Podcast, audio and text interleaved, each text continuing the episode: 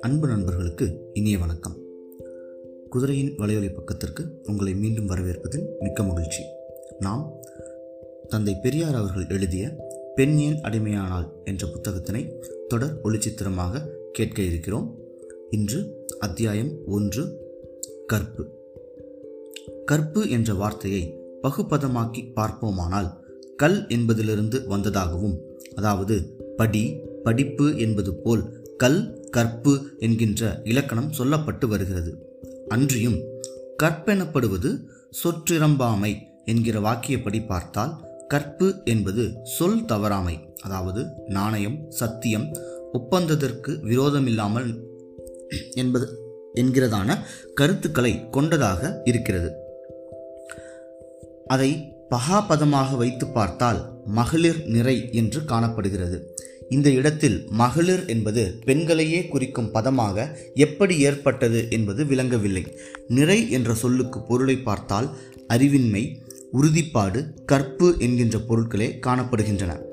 கற்பு என்பது பெண்களுக்கு மாத்திரம் சம்பந்தப்பட்டது என்பதற்கு தக்க ஆதாரம் கிடைக்காவிட்டாலும் அழிவில்லாதது உறுதியுடையது என்கின்ற பொருள்களே காண கிடைக்கின்றன. அழிவில்லாதது என்ற வார்த்தைக்கு கிரமமான கருத்து பார்க்கும்போது அந்த இடத்தில் சுத்தம் அதாவது கெடாதது மாசற்றது என்பதாகத்தான் கொள்ளலாம். இந்த சுத்தம் என்கிற வார்த்தையையும் கெடாதது என்கிற கருத்தில்தான் ஆங்கிலத்தில் ஆங்கிலத்திலும் காணப்படுகிறது. அதாவது சாஸ்டிட்டி என்கிற ஆங்கில வார்த்தைப்படி விர்ஜினிட்டி என்பதே பொருளாகும். அதை அந்த பொருளின்படி பார்த்தால் இது ஆணுக்கென்றோ பெண்ணுக்கென்றோ சொல்லாமல் பொதுவாக மனு மனித சமூகத்திற்கே எவ்வித ஆண் பெண் புணர்ச்சி சம்பந்தமே சிறிதும் இல்லாத பரிசுத்த தன்மைக்கே உபயோகப்படுத்தி இருக்கிறது என்பதை காணலாம். ஆகவே கற்பு என்பது பெண்களுக்கு மாத்திரம் சம்பந்தப்பட்டதல்ல என்பதும் அதுவும் ஆணோ பெண்ணோ ஒரு தடவை கலந்த பிறகு எவ்வளவு சுத்தமாயிருந்தாலும் கற்பு போய்விடுகிறது என்கின்ற கரு கருத்து கொள்ளக்கூடியதுமாய் இருக்கிறது. ஆனால் ஆரிய பாஷையில் பார்க்கும்போது மாத்திரம் கற்பு என்கிற வார்த்தைக்கு அடிமை என்ற கருத்து நுழைக்கப்பட்டிருக்கின்றது என்பது எனது அபிப்பிராயம்.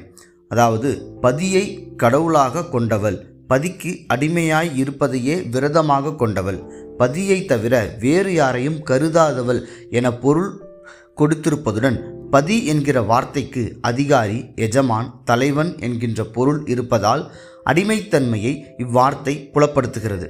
ஆனால் தலைவி என்ற பதத்திற்கும் நாயகி என்ற பதத்திற்கும் மனைவி என்று பொருள் குறிப்பிடப்பட்டிருப்பதாலும் அது அன்பு கொண்ட நிலையில் மாத்திரம் ஆணையும் பெண்ணையும் குறிக்கின்றதே ஒழிய வாழ்க்கையில் கட்டுப்பட்ட பெண்களுக்கு தலைவி என்கின்ற வார்த்தை அதன் உண்மை கருத்துடன் வழங்கப்படுவதில்லை. நாயகன் நாயகி என்கின்ற சமத்துவமுள்ள பதங்களும் கதைகளிலும் புராணங்களிலும் ஆண் பெண் இச்சைகளை உணர்த்தும் நிலைகளுக்கே மிகுதியும் வழங்கப்படுகின்றன. ஆகவே காமத்தையும் அன்பையும் குறிக்கும் காலங்களில் சமத்துவ பொருள் கொண்ட நாயகர் நாயகி தலைவர் தலைவி என்ற வார்த்தைகளை உபயோகித்துவிட்டு கற்பு என்ற நிலைக்கு வரும்போது அதை பெண்களுக்கு மாத்திரம் சம்பந்தப்படுத்தி பதி ஆகிய எஜமானனையே கடவுளாக கொள்ள வேண்டும் என்ற கருத்து கொல்லப்பட்டிருக்கிறது. இந்த இடத்தில் நமது திருவள்ளுவரின் நிலைமையும் எனக்கு சற்று மயக்கத்தையே தருகிறது. அதாவது குரலில் வாழ்க்கை துணை நலத்தை பற்றி சொல்ல வந்த ஆறாம் அத்தியாயத்திலும் பெண் வழி சேரல் என்பதை பற்றி சொல்ல வந்த ஒன்பதாவது அத்தியாயத்திலும் மற்றும் சில தனி இடங்களிலும் பெண்கள் விஷயத்தில் மிக்க அடிமைத்தன்மையும் தாழ்ந்த தன்மையும் புகுத்தப்பட்டிருப்பதாகவே எண்ண கிடக்கின்றன.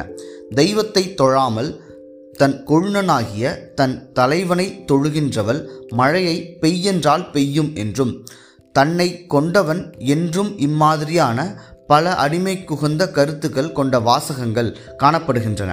இவ்விஷயத்தில் மாறுபட்ட அபிப்பிராயம் கொள்வோர். மேற்கொண்ட மேற்கண்ட இரண்டு அத்தியாயங்களையும் இருபது குரலையும் உரைகளை கவனியாமல் மூலத்தை மாத்திரம் கவனிக்கும்படி வேண்டுகிறேன்.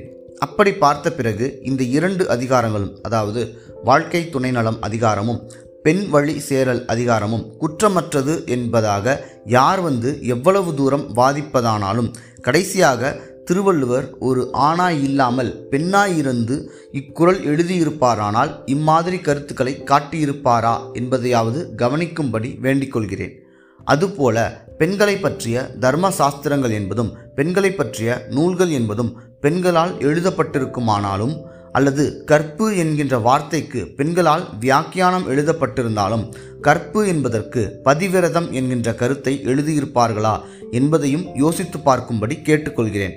கற்பு என்பதற்கு பதிவிரதன் பதிவிரதம் என்று எழுதிவிட்டதன் பலனாலும் பெண்களை விட ஆண்கள் செல்வம் வருவாய் உடல் வலிவு கொண்டவர்களாக ஆக்கப்பட்டு விட்டதனாலும் பெண்கள் அடிமையாவதற்கு புருஷர் மூர்க்கர்களாகி கற்பு என்பது தங்களுக்கு இல்லை என்று நினைப்பதற்கும் அனுகூலம் ஏற்பட்டதே தவிர வேறில்லை. தவிர புருஷர்கள் கற்புடையவர்கள் என்று குறிக்க நமது பாஷைகளில் தனி வார்த்தைகளே காணாமல் மறைக்கப்பட்டு கிடப்பதற்கும் ஆண்களின் ஆதிக்கமே தவிர வேறில்லை. இந்த விஷயத்தில் உலகத்தில் ரஷ்யா தவிர வேறு நாடோ வேறு மதமோ வேறு சமூகமோ யோக்கியமாய் நடந்து கொண்டிருக்கிறது என சொல்ல முடியாது. உதாரணமாக ஐரோப்பிய தேசத்தில் பெண்களுக்கு பலவிதமான சுதந்திரங்கள் இருப்பது போல காணப்பட்டாலும் புருஷன் பெண்ஜாதி என்பதற்காக ஏற்பட்ட பதங்களிலேயே உயர்வு தாழ்வு கருத்துக்கள் நுழைக்கப்பட்டிருப்பதுடன் சட்டங்களும் புருஷனுக்கு அடங்கி நடக்க வேண்டியதாகவே ஏற்பட்டிருக்கின்றன. மற்றும் சில சமூகங்களில் பர்தா என்றும் கோஷா என்றும் திரை என்றும் அதாவது பெண்கள் அறைக்குள் இருக்க வேண்டியவர்கள் என்றும் முகத்தை மூடிக்கொண்டு வெளியில் போக வேண்டியவர்கள் என்றும் ஏற்படுத்தப்பட்ட கொள்கைகளும் புருஷன் பல பெண்களை மணக்கலாம்.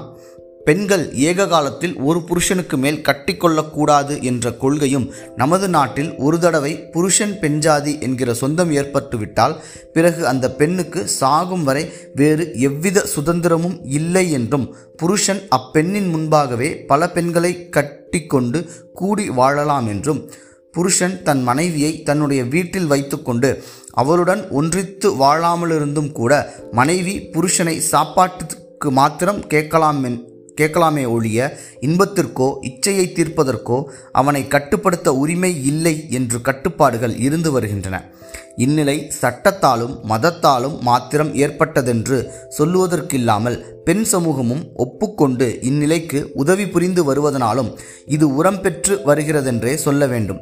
அநேக வருட பழக்கங்களால் தாழ்ந்த சாதியார் எனப்படுவோர் எப்படி தாங்கள் தாழ்ந்த வகுப்பார் என்பதை ஒப்புக்கொண்டு தாமாகவே கீழ்ப்படியவும் ஒடுங்க ஒடு ஒடுங்கவும் விளங்கவும் முந்துகிறார்களோ அதுபோல பெண் மக்களும் தாங்கள் ஆண் மக்களின் சொத்துக்கள் என்றும் ஆண்களுக்கு கட்டுப்பட்டவர்கள் என்றும் அவர்களது கோபத்துக்கு ஆளாகக்கூடாதவர்கள் என்றும் நினைத்துக்கொண்டு சுதந்திரத்தில் கவலையற்று இருக்கிறார்கள்.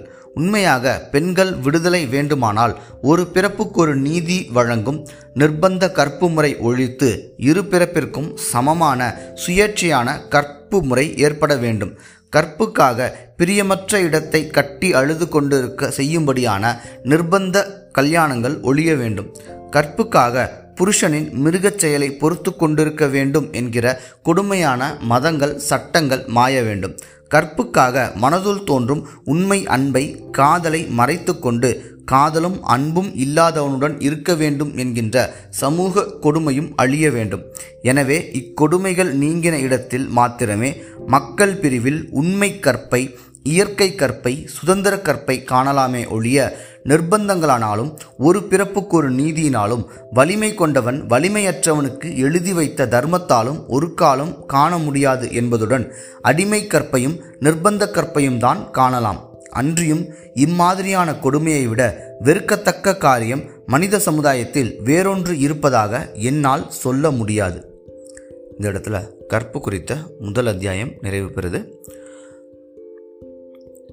பொறுமையாக கேட்ட தோழர்கள் அனைவருக்கும் நன்றி. உங்களுக்கு ஏதாவது கருத்துக்கள் இருந்தால் கமெண்ட்டில் தெரியப்படுத்துங்க. நன்றி.